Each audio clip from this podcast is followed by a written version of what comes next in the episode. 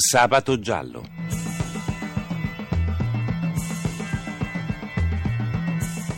Casi irrisolti, misteri, delitti.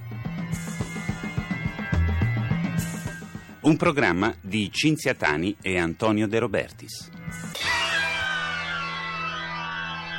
Buonanotte ai nostri ascoltatori, benvenuti a una nuova puntata di Sabato Giallo. Vi ricordo che potete riascoltare e scaricare tutte le puntate di Sabato Giallo nel sito sabatogiallo.rai.it. Questa sera riparleremo delle bestie di Satana, perché ci sono ancora tanti misteri che li riguardano. Fra l'altro a febbraio di quest'anno si è suicidata Flaviana Cassetta, la madre di Doriano Molla, trovato impiccato a un albero nel 2000. La donna aveva lanciato appelli per molti anni perché si facesse chiarezza sul suicidio del figlio, secondo lei legato ai membri delle bestie di Satana ne parliamo con Stefano Zurlo, inviato de Il Giornale, che su questi casi ha scritto un libro, L'inferno tra le mani, edito da PM. Buonanotte Stefano. Buonanotte, buonanotte a voi. Allora, senti, tu questo libro l'hai scritto intervistando Mario Maccione, un membro della setta che all'epoca degli omicidi era minorenne. Tu sostieni che i morti delle bestie di Satana sono forse molti di più dei quattro individuati dagli inquirenti. Cosa te lo fa pensare?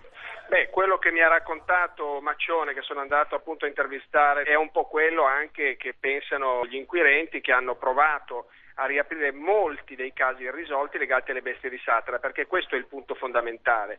Oltre alle tre persone ammazzate, in più un suicidio che è stato indotto, evento rarissimo ma provato con tanto di sentenze, insomma questo Andrea Bontade che si va a suicidare, si schianta contro una rotonda guidando una macchina a folle velocità e i soldi per la benzina glieli danno i componenti delle bestie di Satana, non è fiction, è un fatto ricostruito in tribunale, insomma in corte d'assise, poi ci sono tutta una serie di suicidi, sparizioni, morti stranissime che vanno avanti per moltissimi anni, dalla metà degli anni 90 fino al 2004, quando le bestie di Satana, che poi erano un gruppo di ragazzi dell'Interland milanese per capirci, vengono scoperte e vengono arrestate. Si comincia con la sparizione di Cristian Frigerio, mai ritrovato grosso modo nel 95 sì. e si va avanti per molti anni. Cosa mi ha detto Maccione in carcere? Mi ha detto che gli altri componenti del gruppo gli raccontarono non credere che Fabio Marino, che Tollis eh, siano le uniche vittime, insomma. Sì. Dice guarda che ce ne sono molti altri e gli hanno fatto il nome di Cristian Friggero, di Doriano Molla che si suicida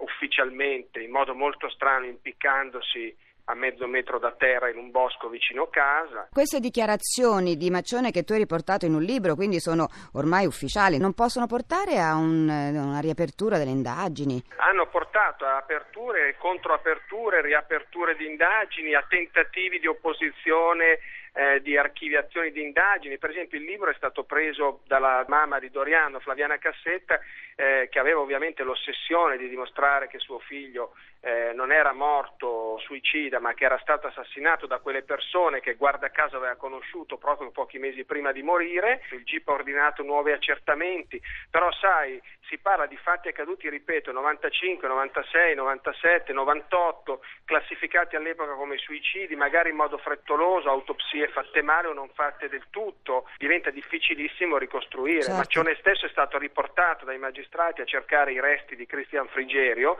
siamo sempre grosso grosso modo nell'Interland milanese, in paesi Cologno. Monzese, Brugherio, le zone verso la Malpensa, questi sono i luoghi delle bestie di Satana, insomma Gallarate, insomma Lombardo, tra l'altro una Lombardia ricca con famiglie anche benestanti. Eh? E, però lui dice io sono tornato lì, erano cambiati i luoghi, sono passati più di dieci anni, non capivo dove ero, non trovavo i punti di riferimento certo. e, e, quindi Ma... diventa difficilissimo, insomma, però la convinzione generale è che siano loro, perché sono ragazzi che si sono suicidati senza alcuna spiegazione o che sono spariti senza alcuna spiegazione, ma hanno tutti un punto in comune, avevano conosciuto le bestie di Satana. Ecco, senti, per, in conclusione, come sono finiti i, i processi? Cioè, quanto sono stati condannati? Quanti... Eh, sono stati tutti condannati a pene importanti, le condanne condanne per quelle tre morti, le tre morti fondamentali, le due del 98 e quella del 2004 sì. più il suicidio ci sono.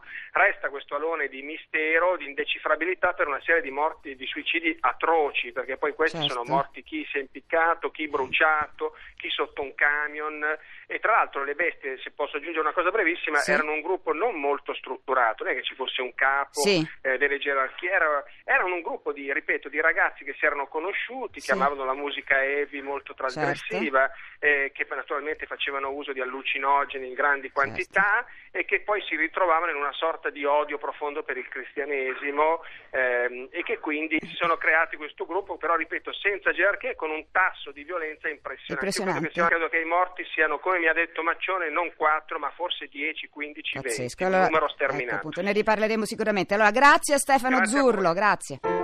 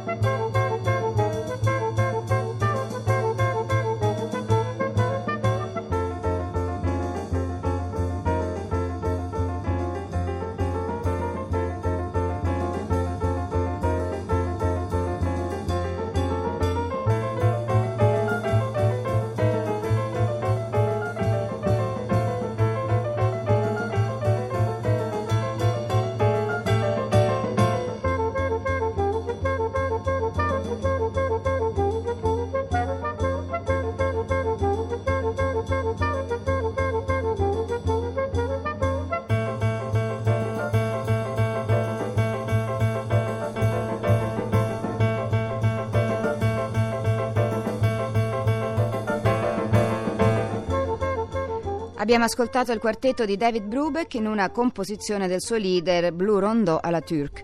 Adesso abbiamo in collegamento Chiara Camerani, psicologa, criminologa, presidente del CEPIC, Centro Europeo di Psicologia, Investigazione e Criminologia. Buonanotte Chiara. Buonanotte a tutti voi. Tu ti sei occupata spesso di satanismo, intanto vogliamo spiegare che cos'è una setta satanica? Il satanismo credo sia veramente il fenomeno che meno si presta a un concetto così strutturato, insomma, come quello di setta. Però, ecco, nello specifico possiamo dire che per parlare veramente di satanismo, Satana dovrebbe essere un elemento centrale nel discorso e nel rituale del gruppo. Sì. Quindi da questa prospettiva un semplice riferimento anticristiano, come avviene spesso in questi gruppi di giovani, non va considerato tale certo. perché è più un fenomeno commerciale o tipico di una moda o l'identificazione con un antieroe che non diciamo, un'adesione vera e propria. Ancora, se vogliamo essere proprio analitici e rigorosi, eh, dobbiamo fare una distinzione fra il satanismo adulto che mm. opera allo scoperto, ha un'impronta molto più filosofica e si incentra su un corpo dottrinale, rituale che prevede anche spesso la presenza anche di un leader identificabile. Il satanismo giovanile è costituito da gruppi piccoli di ragazzi, spesso hanno poche idee, i rituali sono un po' raffazzonati, non hanno riferimenti dottrinali e sono più diciamo una scusa per poter sfogare tensioni tipiche di un'età. Mi sembra che tu abbia fatto la descrizione di questo gruppo delle bestie di Satana perché anche loro facevano uso, credo, di droghe, alcol e come abbiamo sentito non c'era un leader, erano un gruppo di ragazzi innamorati del heavy rock, no? Senza dubbio. Ma però non dobbiamo fare confusione, nel senso ascoltare musica satanica non significa né essere satanisti né tantomeno criminali. Certo. Eh, ci sono tanti giovani, fra tanti che ascoltano un certo tipo di rock, la percentuale di quelli che commettono crimini, a maggior ragione crimini satanici, è irrisoria, quindi riguarda per lo più un disagio psicologico, sociale, ma non sicuramente l'influsso del maligno. Diciamo che è un'identificazione negativa come tante altre, in più noi adulti o i media alimentano molto insomma, questo alone di fascino sì. di trasgressione trasgressione che diventa un po' un'attrazione forte per loro.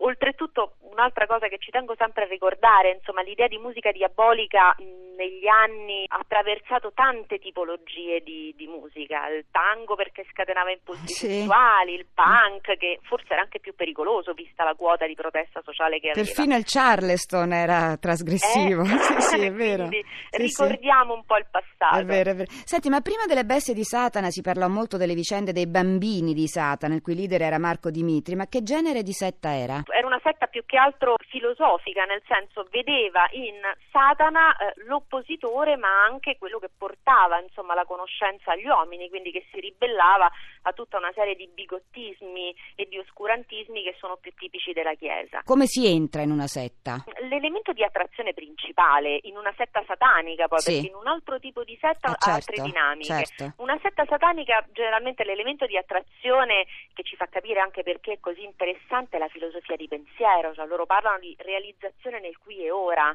eh, loro promettono quello che non assicura da un certo punto di vista la nostra impostazione diciamo cristiana, però i, da una parte abbiamo un'impostazione di questo tipo più legata all'astensione e al sacrificio, dall'altra i media e la pubblicità ci ricordano ogni giorno che dobbiamo avere tutto subito, che i risultati devono essere concreti, devono essere immediati, Sì. ci danno un po' l'illusione di, di- di controllare la realtà, ma il satanismo anche legittima i desideri materiali e sessuali. Ecco, E questo, quindi- vo- a questo volevo legare. Quindi il sesso fa parte di questi, di questi gruppi. senza dubbio. Però ecco, dobbiamo sempre ricordarci che il nostro ordinamento garantisce la libertà religiosa Certo. e, e anche quella di culto. E una messa satanica, per quanto a noi possa sembrare assurdo, che magari può comprendere anche l'assunzione di droghe come anche eh, l'uso del sesso, se non sfocia nel reato, Eh, nel in reato, realtà giusto. non la possiamo considerare vietata. Hai- hai In ragione. più c'è un forte legame fra le droghe, pensiamo agli sciamani, Sì, o sì, il sesso, sì. pensiamo alla magia Certo. sessuale Ai riti, e certo. alla spiritualità. È vero, Eh, quindi è ecco, dobbiamo valutare se la sessualità è consumata da adulti consenzienti Certo. in luoghi idonei e a questo punto Giustissimo, ma hai fatto benissimo a fare questa divisione, perfetto.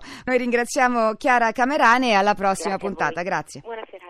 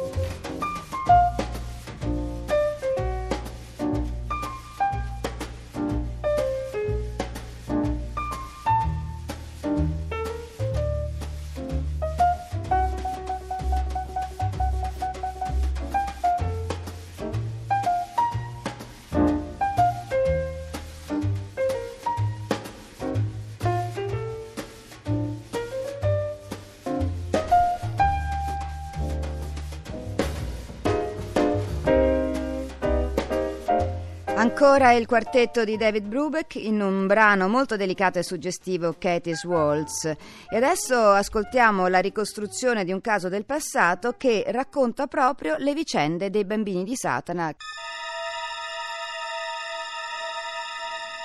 Marco Dimitri all'inizio degli anni Ottanta fonda a Bologna una setta, i Bambini di Satana. La sede è un tempio con tende nere, maschere diaboliche, teschi e statue del diavolo e i suoi riti li celebra in vecchi casolari e boschi fra il capoluogo e la costa adriatica. Evocazioni del demonio e cerimonie sessuali in cui tutti hanno rapporti con tutti. L'iniziazione avviene tracciando il numero 666 con il sangue di Dimitri sulla fronte. È il marchio della bestia. Poi il novizio sottoscrive un patto di fedeltà a Satana firmato col proprio sangue, un giuramento magico che non può essere infranto in nessun modo, insomma una via senza uscita.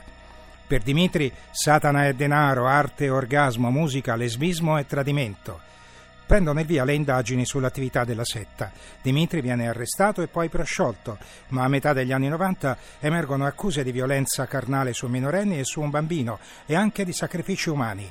Nuovo arresto di Dimitri assieme a due adepti, Cristina Bagnolini e Efrem Del Gatto. 13 mesi di carcere, processo e assoluzione in via definitiva. Ma Efrem Del Gatto e il suo stato città luciferiana a Roma tornano nell'occhio del ciclone. Del Gatto esercita la magia in un garage condominiale, un covo pieno di amuleti, teschi e gatti neri. Muore d'infarto nel 1998. La moglie Orietta lo ricorda così. L'ho conosciuto in uno studio di fisioterapia dove ero impiegata. Lui era un paziente, mi ha letto le carte. Dicevano che mi sarei sposata con un uomo già sposato. Era lui. Nessun delitto in questa storia, ma un crimine c'è e come? Circonvenzione di soggetti deboli e suggestionabili. Finisce qui questa puntata. Io ringrazio Stefano Catini che ha curato la parte tecnica del nostro programma. Vi ricordo che potete scaricare le puntate dal sito sabatogiallo.rai.it. Buonanotte da Cinzia Tani, appuntamento a sabato prossimo. Abbiamo trasmesso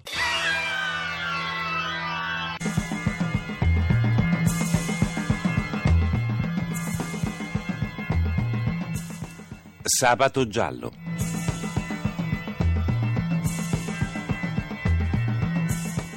Casi irrisolti, misteri, delitti. Un programma di Cinzia Tani e Antonio De Robertis.